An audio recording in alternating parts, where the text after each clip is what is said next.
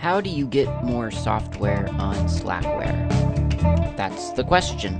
Slackware ships with a set of applications that it supports, meaning that those applications were compiled from source code by the maintainer of Slackware and are considered essentially a part of the Slackware distribution. Now, historically, that was the expectation of an operating system, or at least certainly a Linux operating system. When you would when you would get a distribution, you also got a, a sort of a, a starter set of software, and there wasn't that much open source software out there in the first place. I mean, there was quite a lot. I mean, it's been going on since the 80s, but but there's more now. And and so the the maintainers of the distribution of, of Linux were able to look at what the options were for a graphic editor and an office suite and and a web browser and so on and and gather them onto the the operating system that they were building and distribute those along with the OS and it was pretty reasonable to expect that that would be a, a really good starting place for you. And to this day, I think Slackware sort of follows in that tradition quite well and really crams in a lot of great software into its its single disk sized distribution. When I say disk, of course, I mean if we're pretending that you're going to burn it to a DVD or, or a thumb drive, it would fit on that media. And, and it will be a manageable size for you to download given various internet speeds and, and so on. However, Today we have a lot of open source software out there. It's everywhere. It's just it's being created in droves. So 20 years ago if you'd asked for a recommendation of a graphic editor for uh, a photo editor for Linux, the answer would have been GIMP. Today, you're likely to hear a lot more suggestions, something like GIMP and Krita and Darktable and Lightzone and Gwenview and FSpot, all kinds of different applications. So we have a lot of choice these days in open source. And so there's not necessarily the expectation that the starter set you download when installing your operating system is the same set of software you're actually going to use on a day to day basis. Now, it could be, but if you want to look around, try out different applications, you have the ability to do that on Slackware, just as with any, any other Linux distribution. The question, of course, is what's the easiest way to get that done?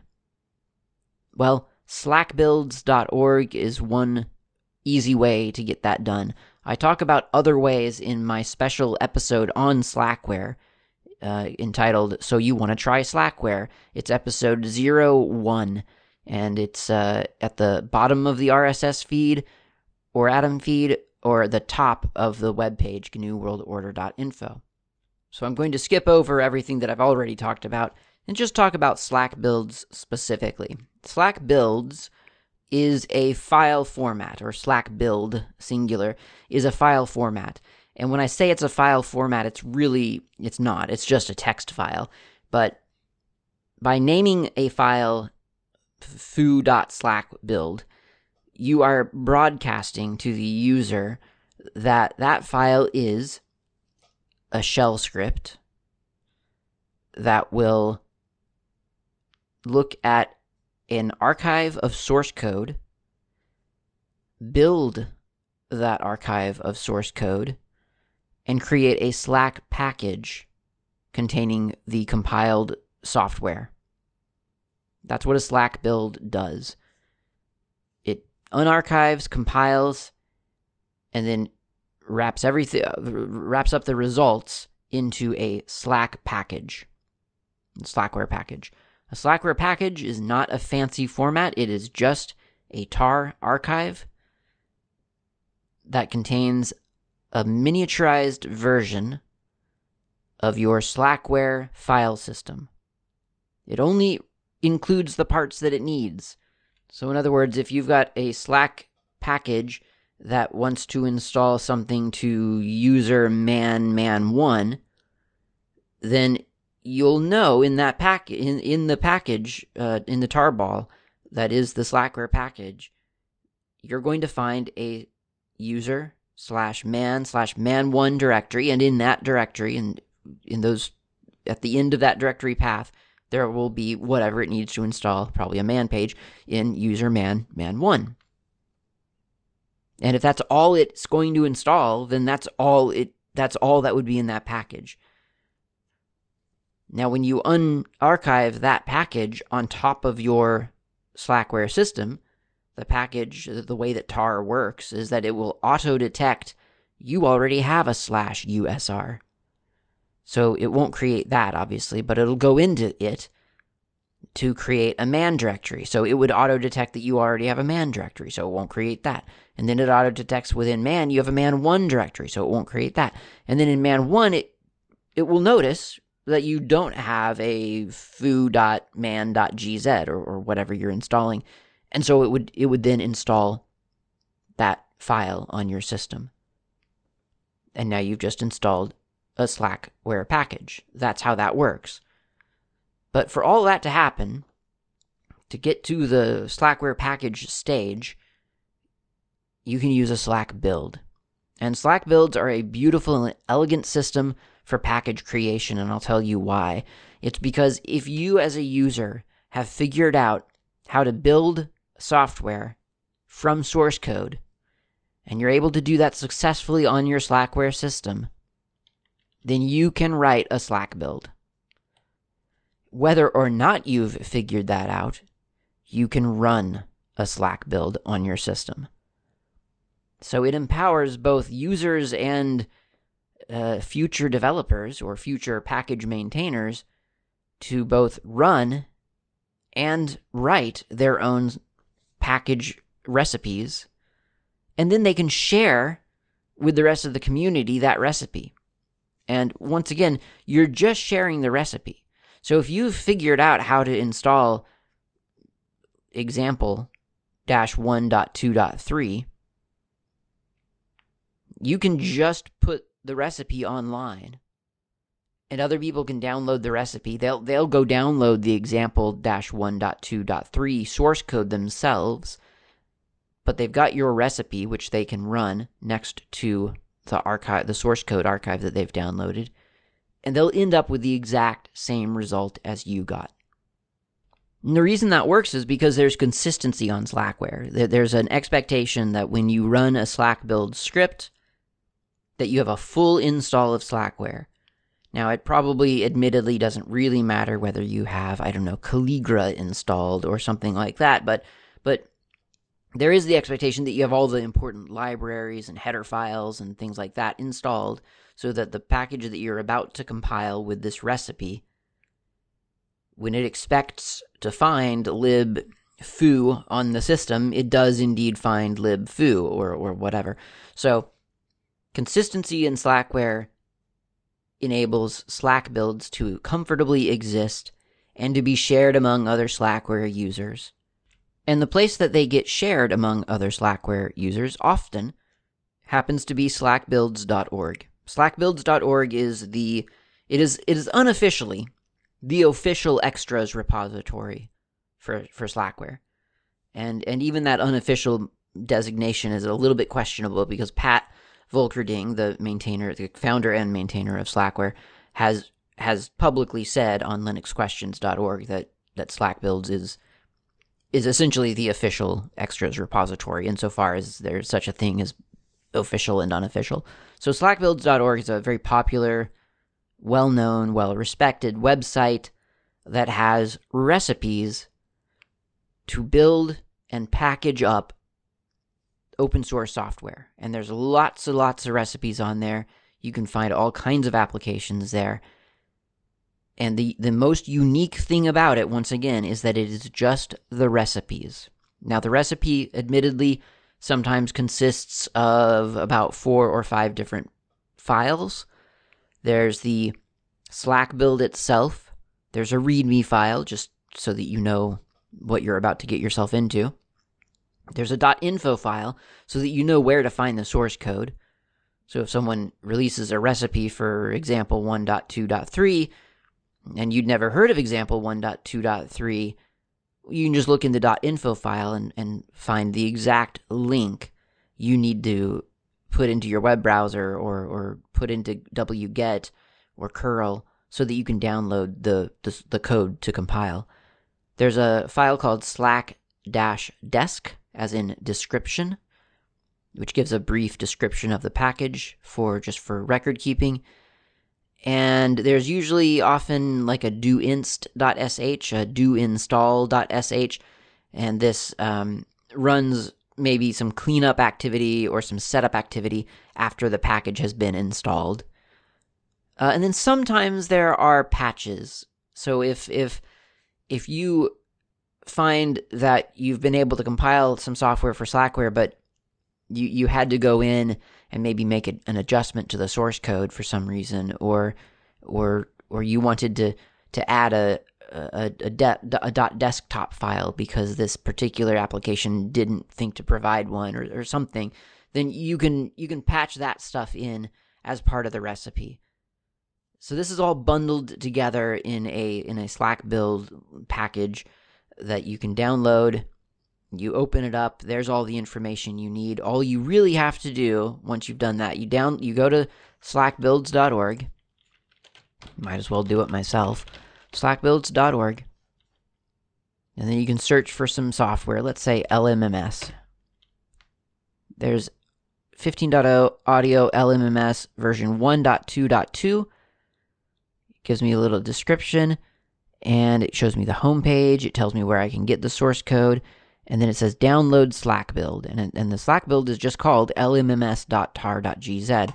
So I'll download that to my downloads directory. And then if I go into, if I open up Dolphin here, I'll go to my downloads directory, find the LMMS, there it is, right click, extract archive here. That extracts to a directory just called LMMS. If I go into that directory, just as I said, there's a doinst.sh, there's an lmms.info, lmms.slackbuild, readme, and slack dash desc. The README file is interesting. You open that up and it tells you what LMMS is.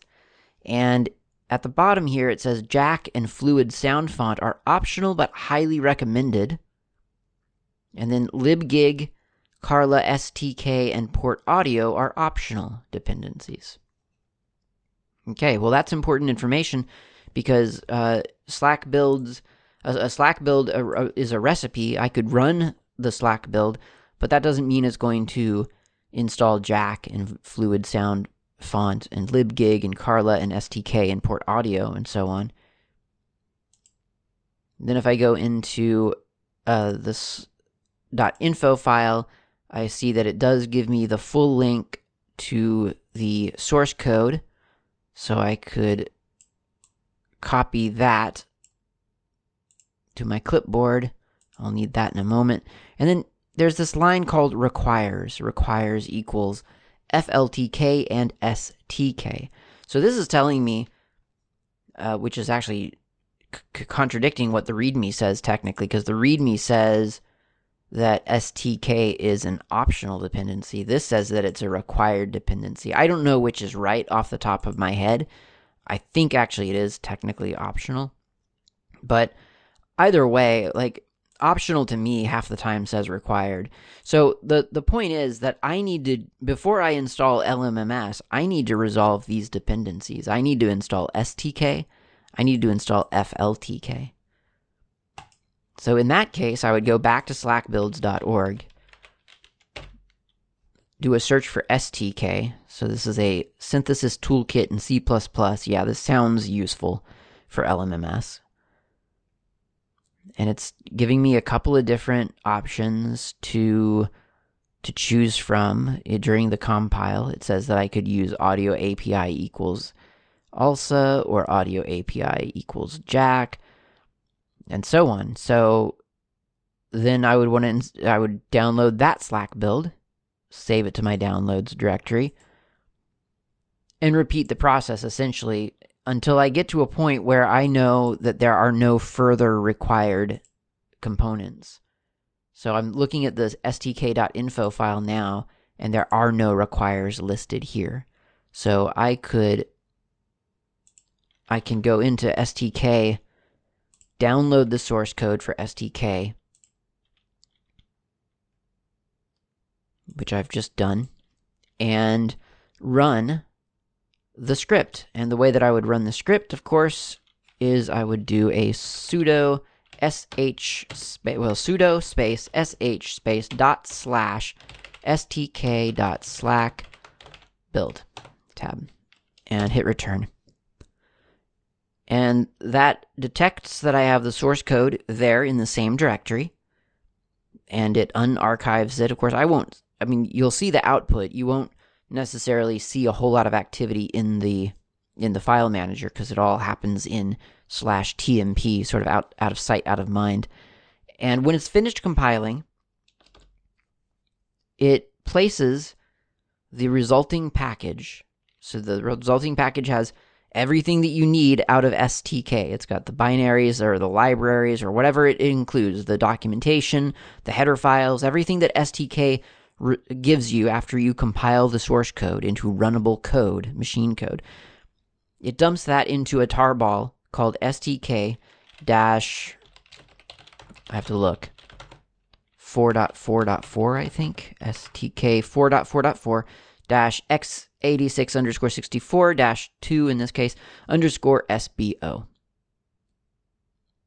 dot tar dot or dot tgz so that's the that's a Slackware package. So I can install that with sudo install pkg and then the path is slash tmp slash stk dash I'll just do an asterisk tgz because I know that that's what it ends in.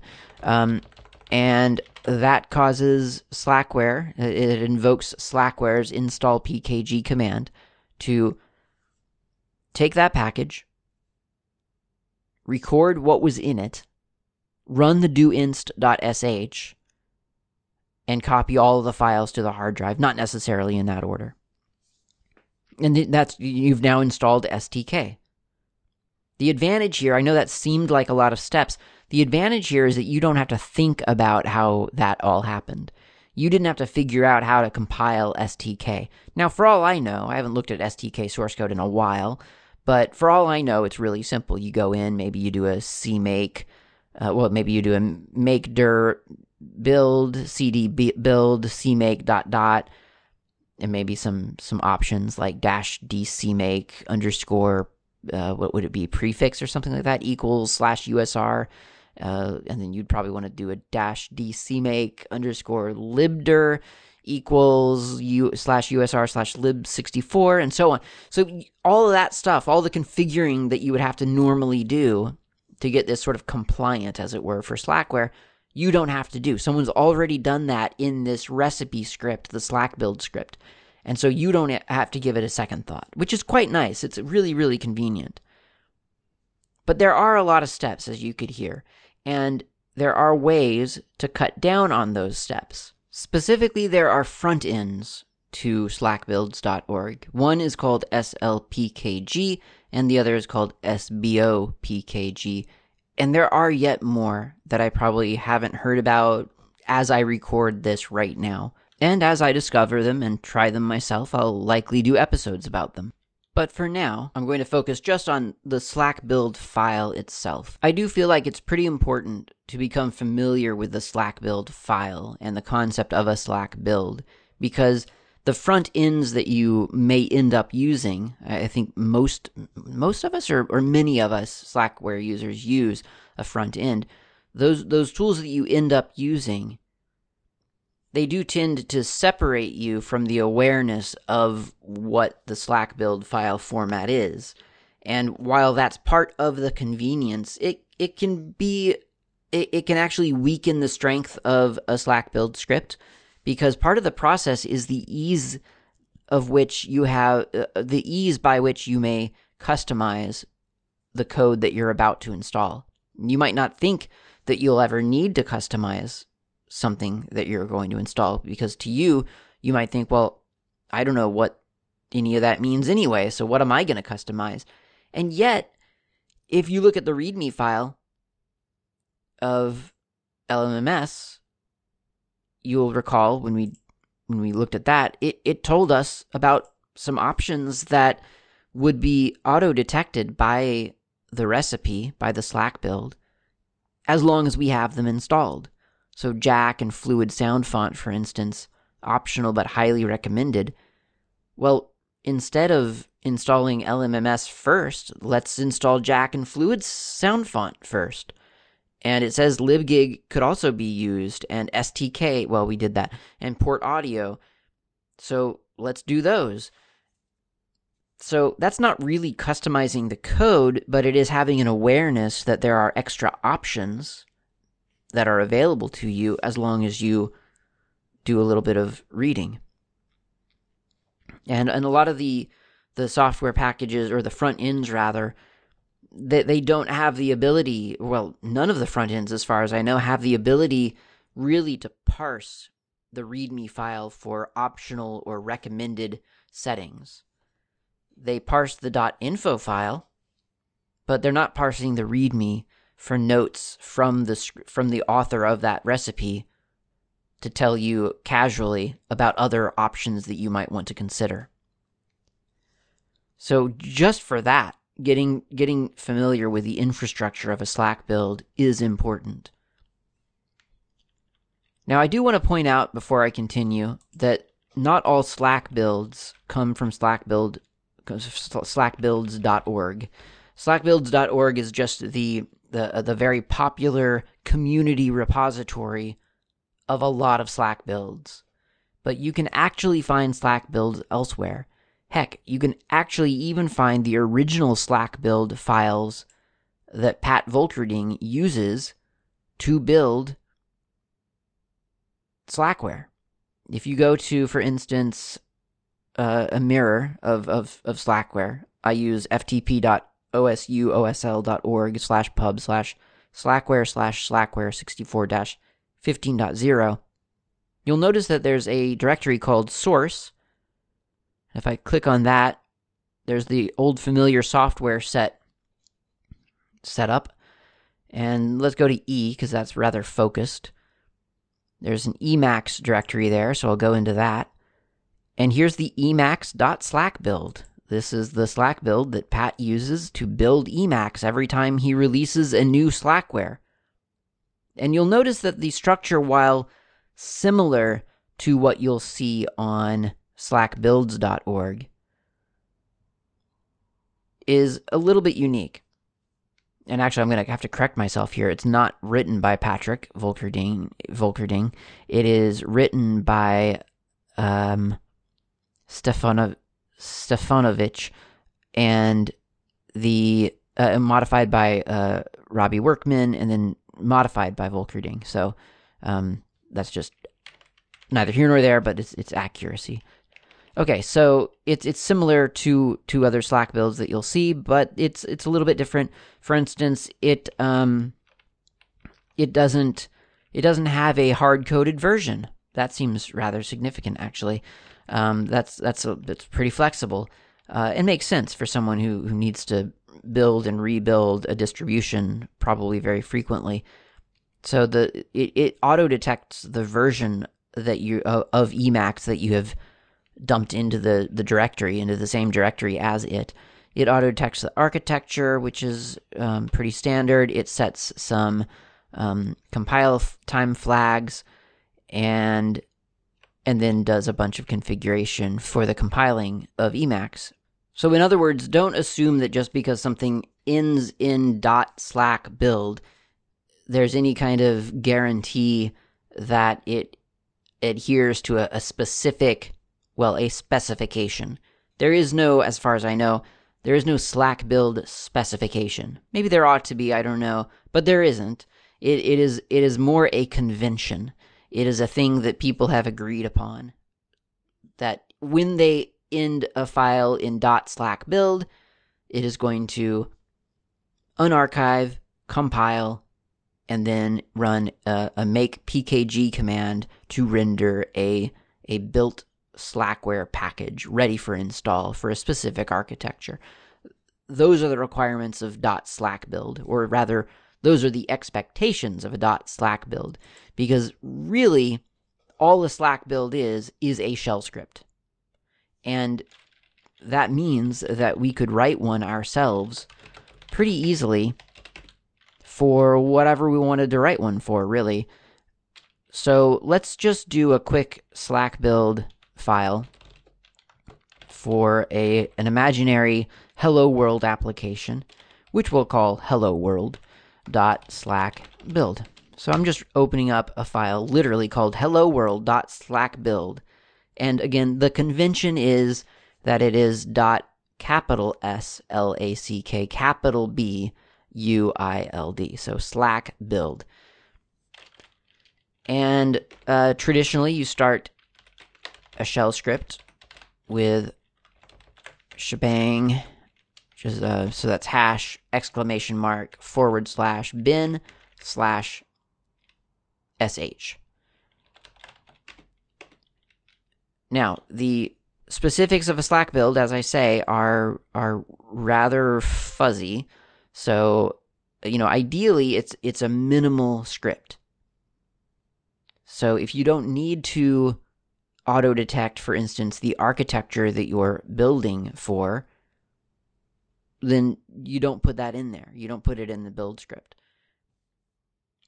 But w- what usually happens is that you set you set some variables, and that seems to be a, a pretty common convention because if you set a variable at the top of the script, then throughout the script, as you write it, you can always refer back to that variable.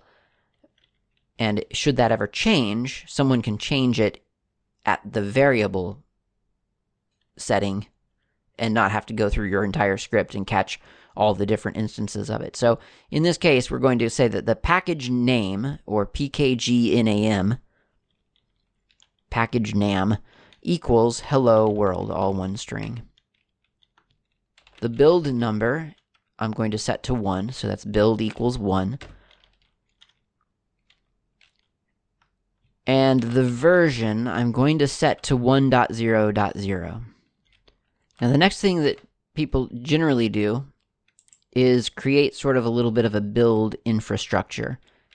And the, the build infrastructure can be quite simple. And in slackbuilds.org case, you, you'll you'll find that they have something preset. They have a location in slash temp that they use for all of their builds. Pat doesn't use that in his um, in the, the example that I'm looking at, the Emacs one, but that's fine. It, it all sort of it all sort of shakes out to be essentially the same thing.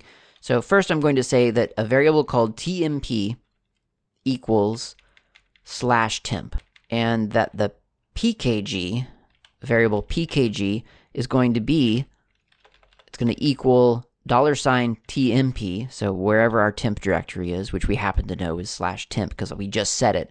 But if someone wanted to change that, then they could change it and it would ripple through the rest of the script. Slash package, the literal string package, P A K P A C K A G E dash dollar sign package name or package nam. So what that means is that as we as this when this recipe is run, it's going to create. Well, we're going to create later um, in the script a location in slash tmp called package dash hello world. And we'll always know that that location holds the temporary files, all the all the things that we need to put somewhere while we're building the package. So that's an important component of Slack builds is that it it shuffles all of the complex stuff out of your working directory into a safe temporary location. Okay. So part of making sure you have a clean build environment is making sure you have a clean build environment. And the way that you can do that is rm space dash rf space dollar sign pkg. So you're telling the Slack build to remove the files, the, the temporary build files that may or may not exist. If they don't exist, that's fine. Well, it, it this line sort of gets it, it technically errors, you know, renders an error and continues. So that's fine. If it does exist, though, that means that someone has started building this package and at some point either stopped it in the middle or maybe it failed because they'd had something set wrong. Either way, it's in a, it's in an unknown state, and so we want to get rid of it. So that's the first step is to get rid of the stuff that may already exist. Then we can safely mkdir make dir dash p. So we're doing we're going to make a directory including all the parent directories leading up to it as required. Dollar sign tmp and dollar sign pkg. At that point, you can cd into dollar sign tmp. So you're going to your temporary location. And once again, we're gonna we're gonna make sure that we have a clean building environment here. And We're gonna remove dash rf dollar sign pkg nam the pa- package name dash dollar sign version. Now again, that may not actually exist yet. That's the the the weird thing about scripting this stuff is you're accounting for for situations that may or may not exist. So if this is the first time we've ever run this recipe, there's nothing to remove. But if this is the second or third or tenth time we've run this recipe, there might be old versions or, or old stashes of that package name, of, of the source code that we've unarchived into our temporary location. And just to make sure that we're dealing with a clean start, we're getting rid of it if it exists. It would probably technically be cleaner to check whether or not it exists before removing it. But I think the reality is it's not going to matter.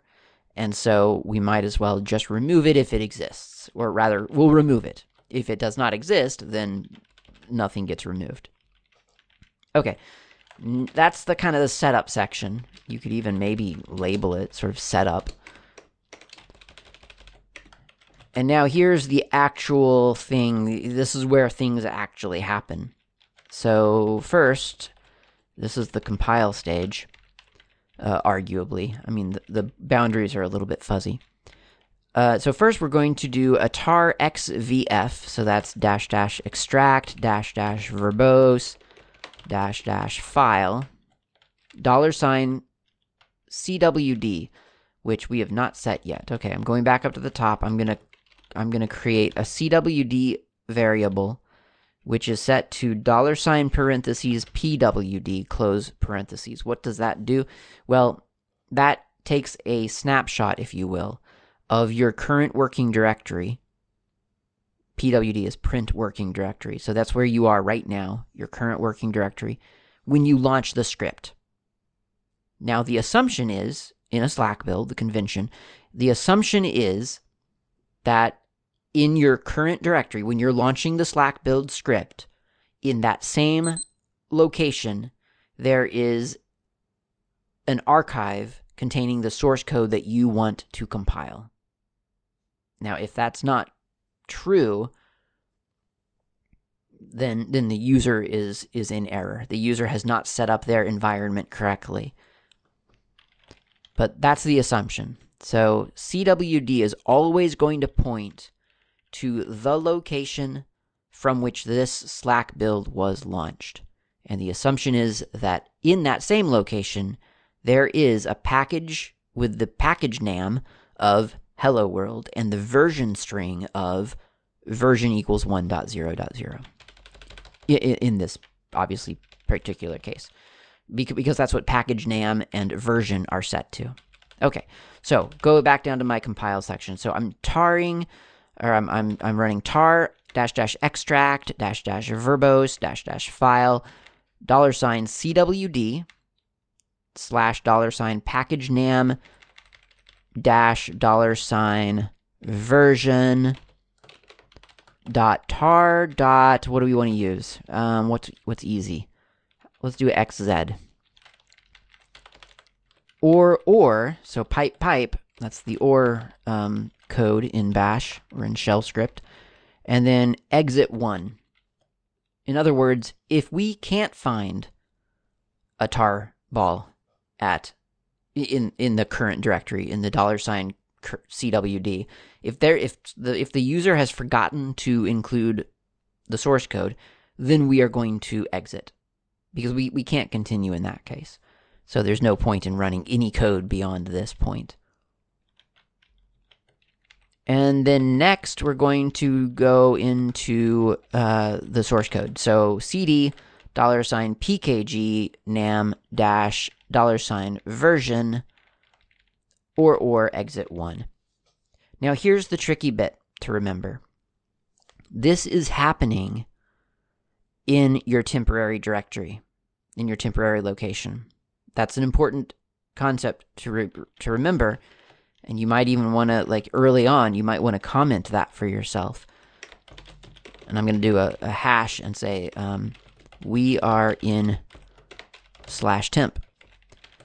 The reason that we're in slash temp is because a couple of lines above i said cd dollar sign tmp it's line 14 on my script if you're following along of course i haven't accounted for white space so it might be a little bit off on yours so cd uh, temp takes this shell script into slash tmp or whatever temp is set to, which in my case is slash tmp, and then when it untars the package from current directory, that forces the output of that unarchive action to occur in my in the shell script's current directory, which is slash tmp. So the working directory has become slash tmp it's hard to kind of keep that in mind sometimes because you're not doing this interactively. You're not doing this at a prompt. And if you were compiling this software yourself without a recipe, you probably wouldn't do it in slash TMP. That's just not how we generally work. There's no point to it really. You might as well just do it in the current location. At least that's that's how I operate. Okay. So next there's this big long permission block that seems to happen in all of the Slack builds that I've ever seen.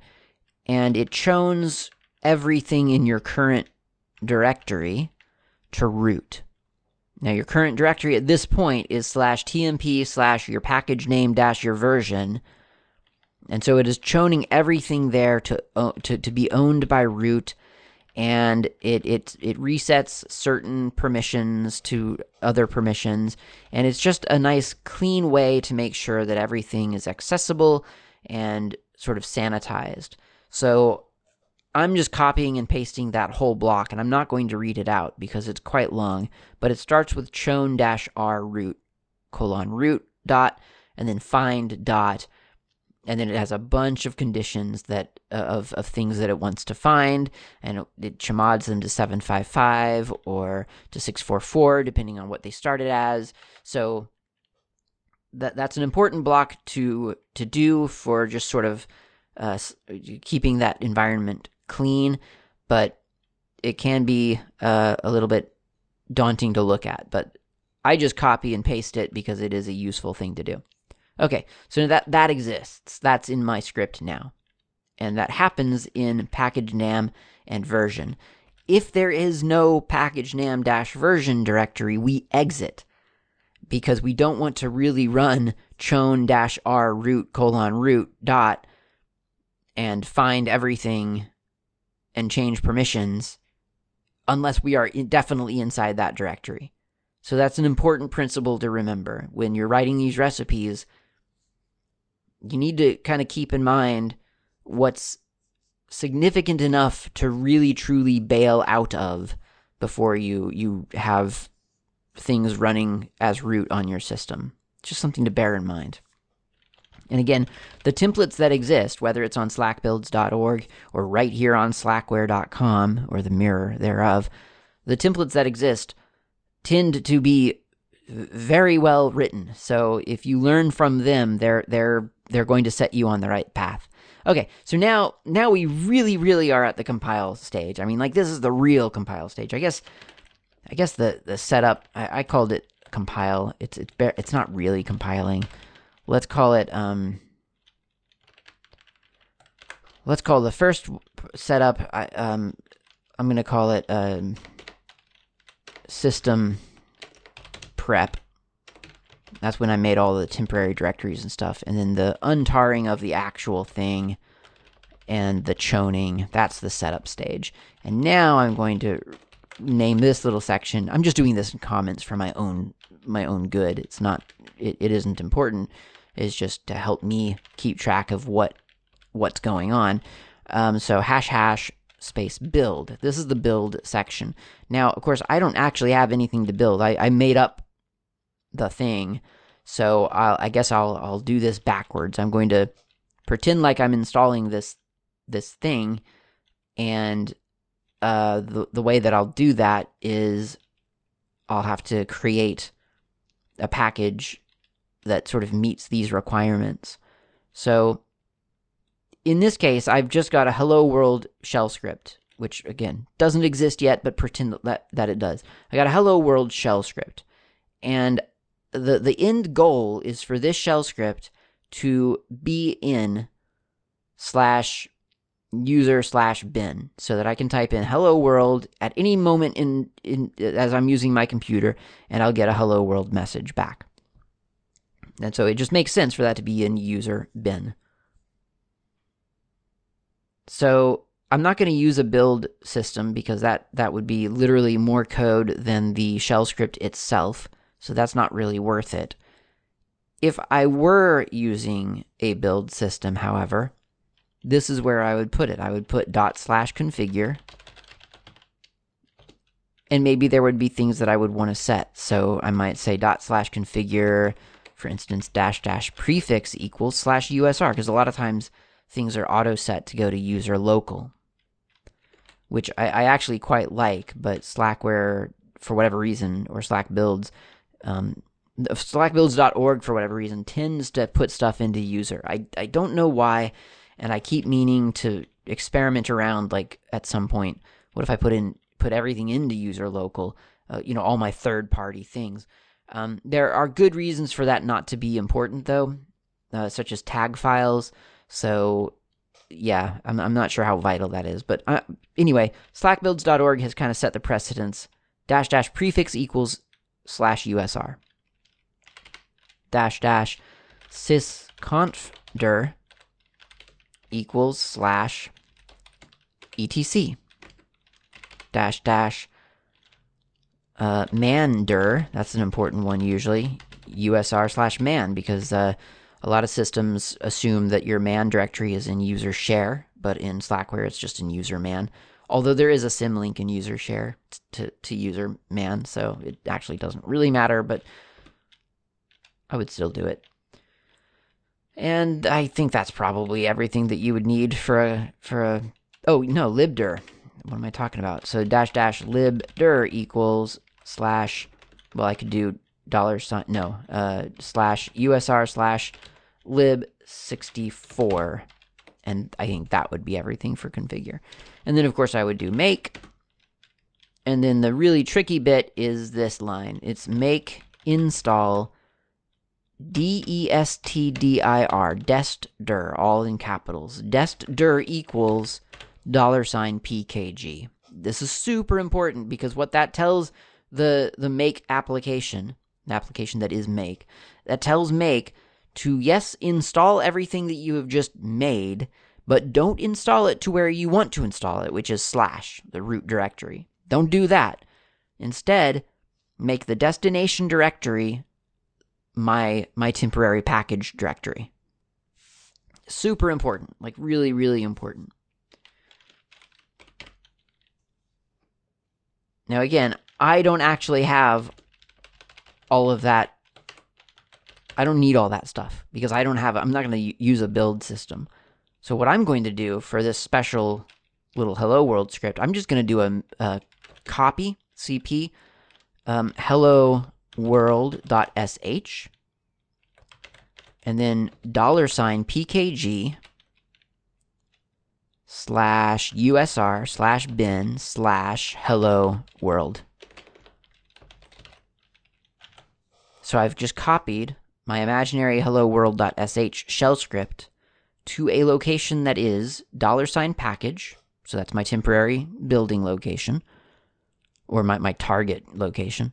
uh, slash usr slash bin slash hello world. Now the the problem there is that you the dollar sign package usr bin those folders don't exist yet. So before I can do that, I'm going to do a make dir dollar sign pkg actually make dir dash p dollar sign pkg user bin and now the directory path leading up to hello world exists then I can copy hello world.sh into user bin as just hello world. I don't want the .sh on there. No one needs that. And then I probably also need to do a chmod plus x on dollar sign pkg user bin hello world.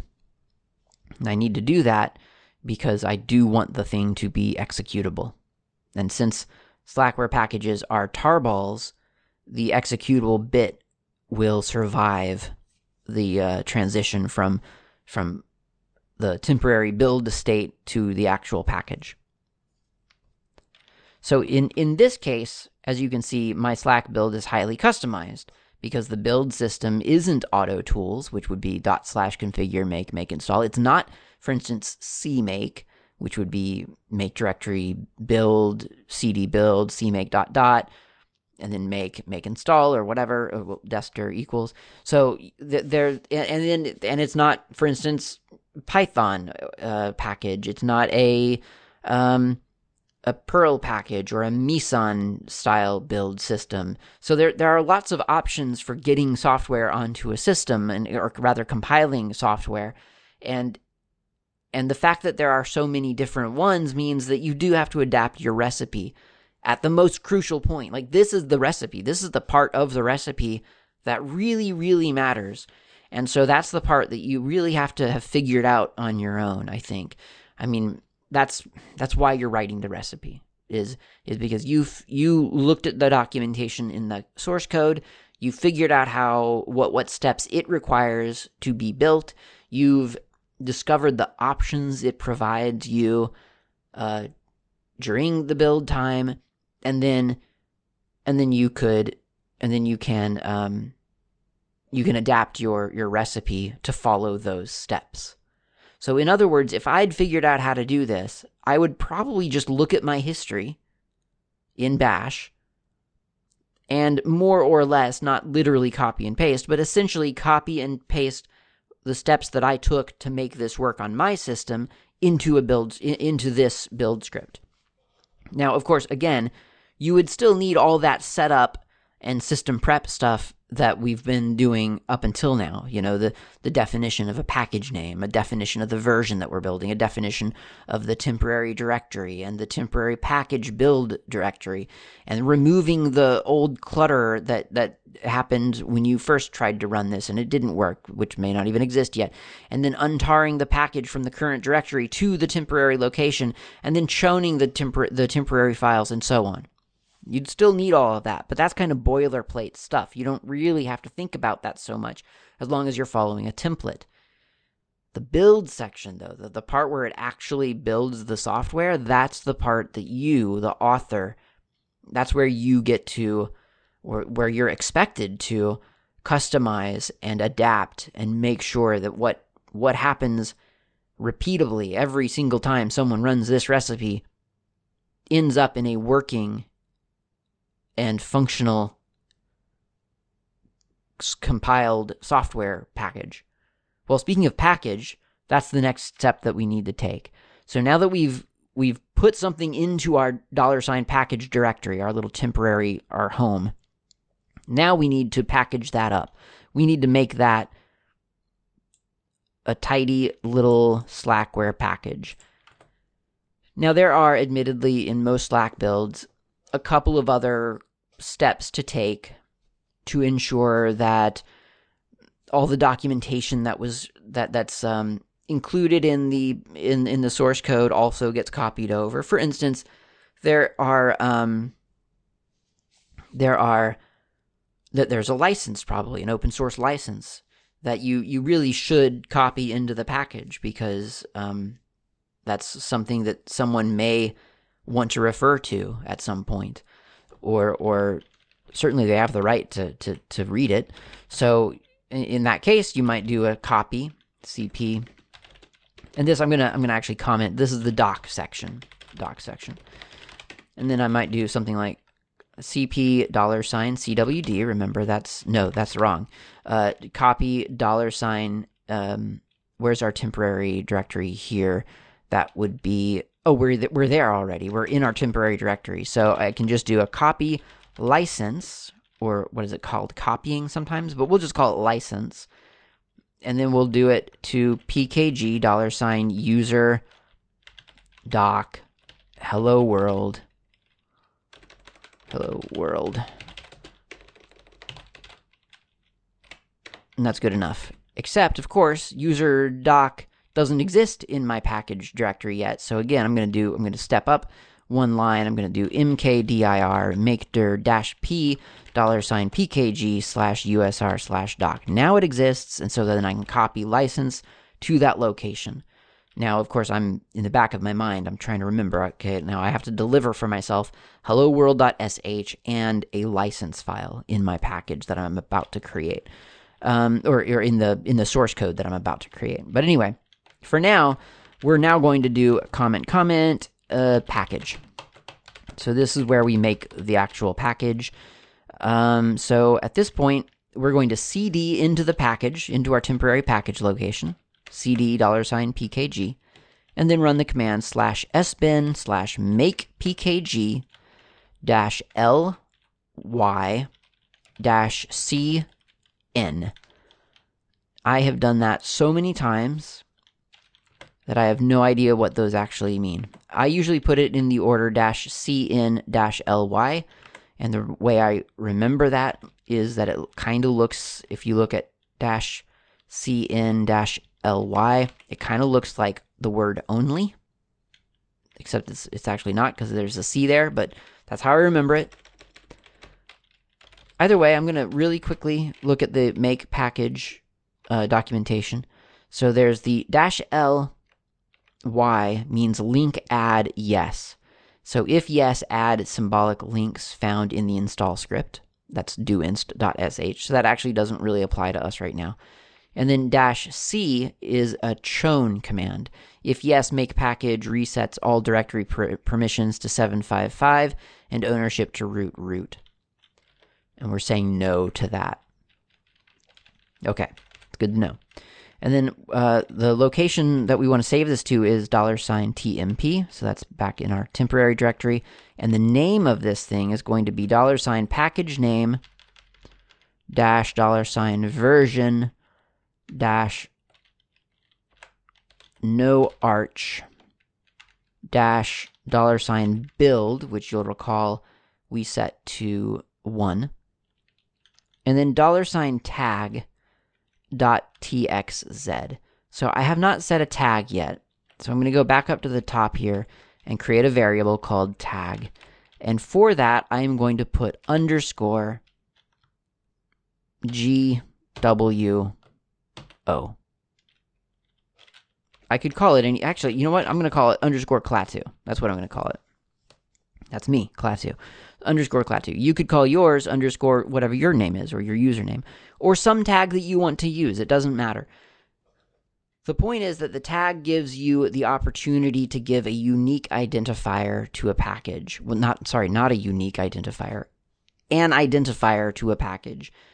It, it, it allows you to tag that package so that if you're looking through all of the packages installed on your system, you'll know that the ones tagged underscore Klaatu are packages that you got from Klaatu, while something tagged underscore SBO is something you got from slackbuilds.org, SBO. Something underscore, I don't know, RLW could be something that you downloaded from Robby Workman, Robby L. Workman. So the tags help you identify packages and the origin of packages. And a lot of the different tools in Slackware are aware of tags and are sort of programmed to give you the ability to operate only on packages with a specific tag. So that's that's a good thing to know about. And then .txz is a choice that I'm making. It could be a .tgz, could be tbz, txz. It, it's it's the it's the common designator for a Slackware package. Now, not every .tgz package or tbz or txz package uh, archive, I should say, is a Slack package. It just happens to be that Slack packages are either tgz, tbz, or txz. Okay, so that's a Slack build. You've just written a Slack build. I have no idea where I put that Slack build. Here it is. Okay, so I'm going to make a directory called hello world build. And then I'm going to move my hello world.slack build into that directory just to kind of keep things tidy. And then I'm going to move into that directory myself.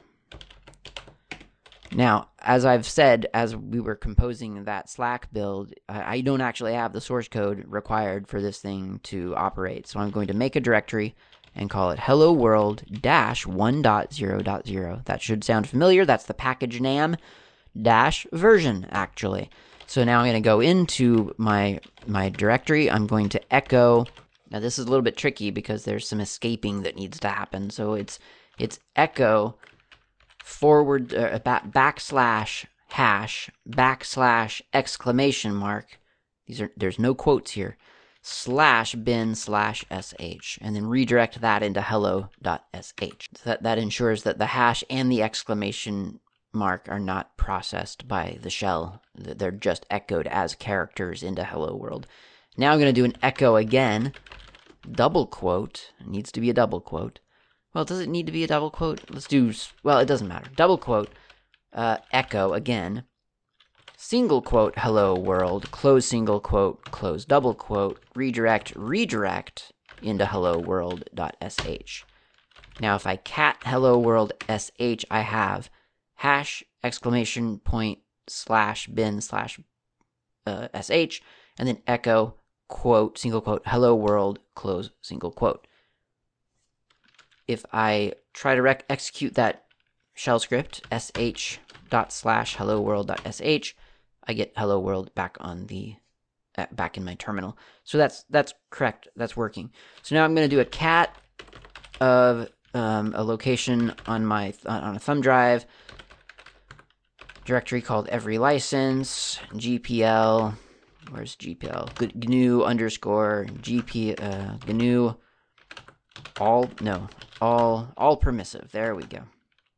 GNU underscore all permissive dot txt. I'm gonna redirect that into license. So I've just I've just chosen a permissive license, GNU all permissive, uh, which is essentially a, an MIT or BSD style license, uh, into a file here in this directory called license, because I know that we're going to copy that into the documentation directory in the shell in the Slack build. So now I've got my application package. I've got it all figured out. So I'm going to back out of that directory. I'm going to tar dash dash create dash dash file hello world dash 1.0.0 dot I think I said it was a tar.xz in the Slack build. And then I'm going to tell tar to use hello world dash 1.0.0 as the source. And that seems to have worked. Yes, I have a tar xz file in my current directory. If I do a tar uh, tvf, that's, uh, I don't know what T stands for, index list, I don't know. It, it looks into a, into a um, archive without extracting it. Uh, .tar.xz it tells me that yes, this is correct. I've got hello world dash version, hello world .sh license, and then some backup files that I forgot to get rid of because Emacs I have it set to create some hidden backup files, but that's fine in this case.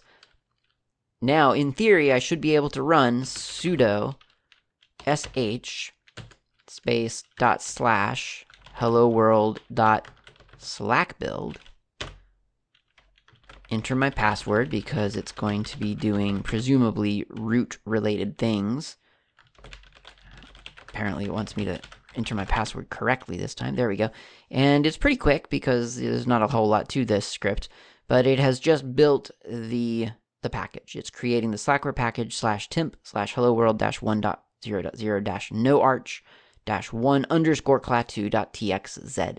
And from that point, of course, I could do a sudo install pkg on slash temp slash hello world dash one dash one dash no arch dash one underscore klaatu dash dot txz.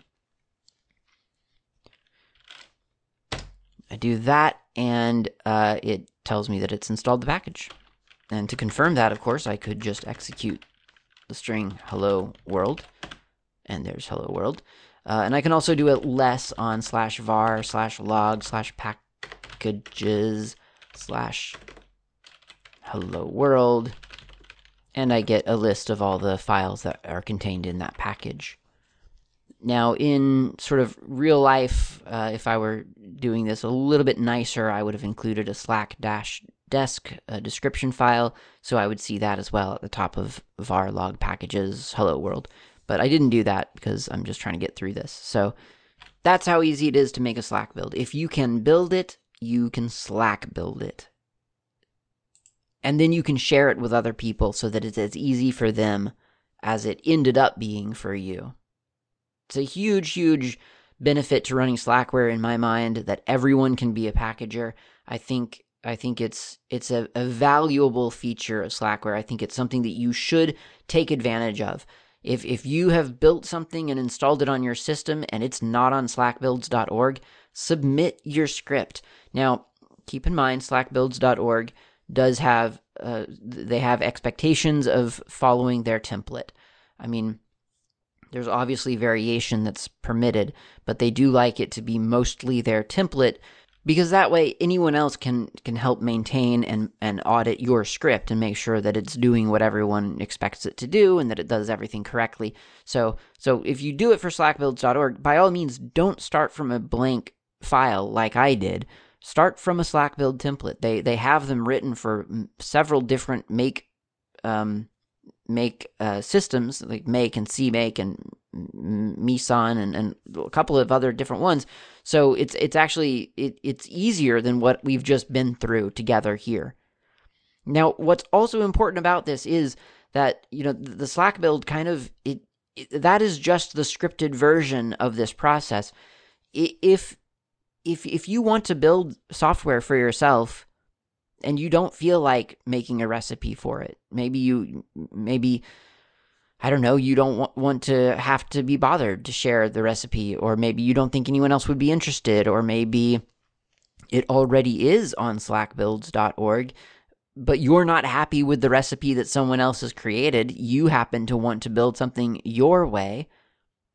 You can maintain your own Slack builds, or you can just build it your way and then install it. So the make pkg command itself, the, the, the, the, the line at the very, very end of the Slack build, that's a powerful tool in itself. If you do a configure make make install dest dir equals some folder, then you can go into that folder and run the make pkg command and turn that temporary fake root into a package that easily. I've done that several times. Um, and and it's a great way to package things up on Slackware really quickly and instantly, and and it kind of fits remarkably well into the compiling process.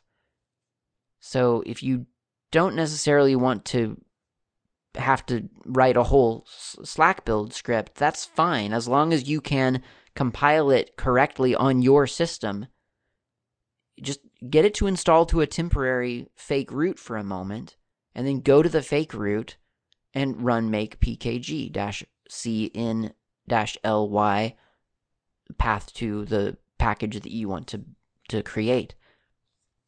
Then do an install pkg on that package, and it's installed and recorded on your system, and so it's really, really easy to remove. Speaking of removing packages, I don't want the stupid hello world thing on my system, so I'm going to do sudo remove pkg slash, no, not slash, uh, hello world, all one string. Of course, I have to enter my password for that because that is a root operation. I'm, I'm removing a system package.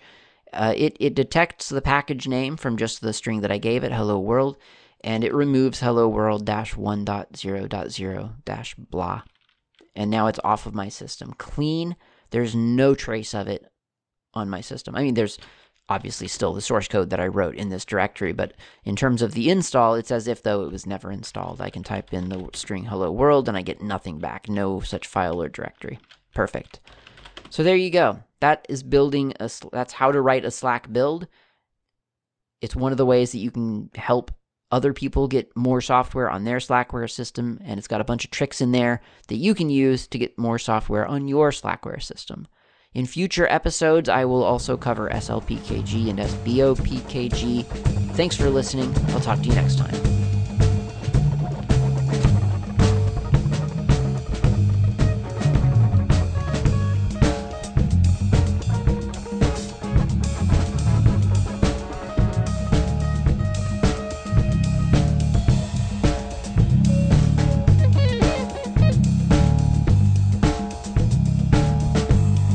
Thanks for listening. My name name's Klaatu. You can reach me anytime over email with feedback or comments, tips, or just to say hi. My email address is klaatu at slackermedia.info. You can also reach me on the Mastodon network, not Klaatu, at mastodon.xyz. The show's intro and outro music is by Fat Chance Lester. You can find their music on bandcamp.com or on GNUWorldOrder.info. In the archive, you'll find a music directory containing the album from which this music has been extracted.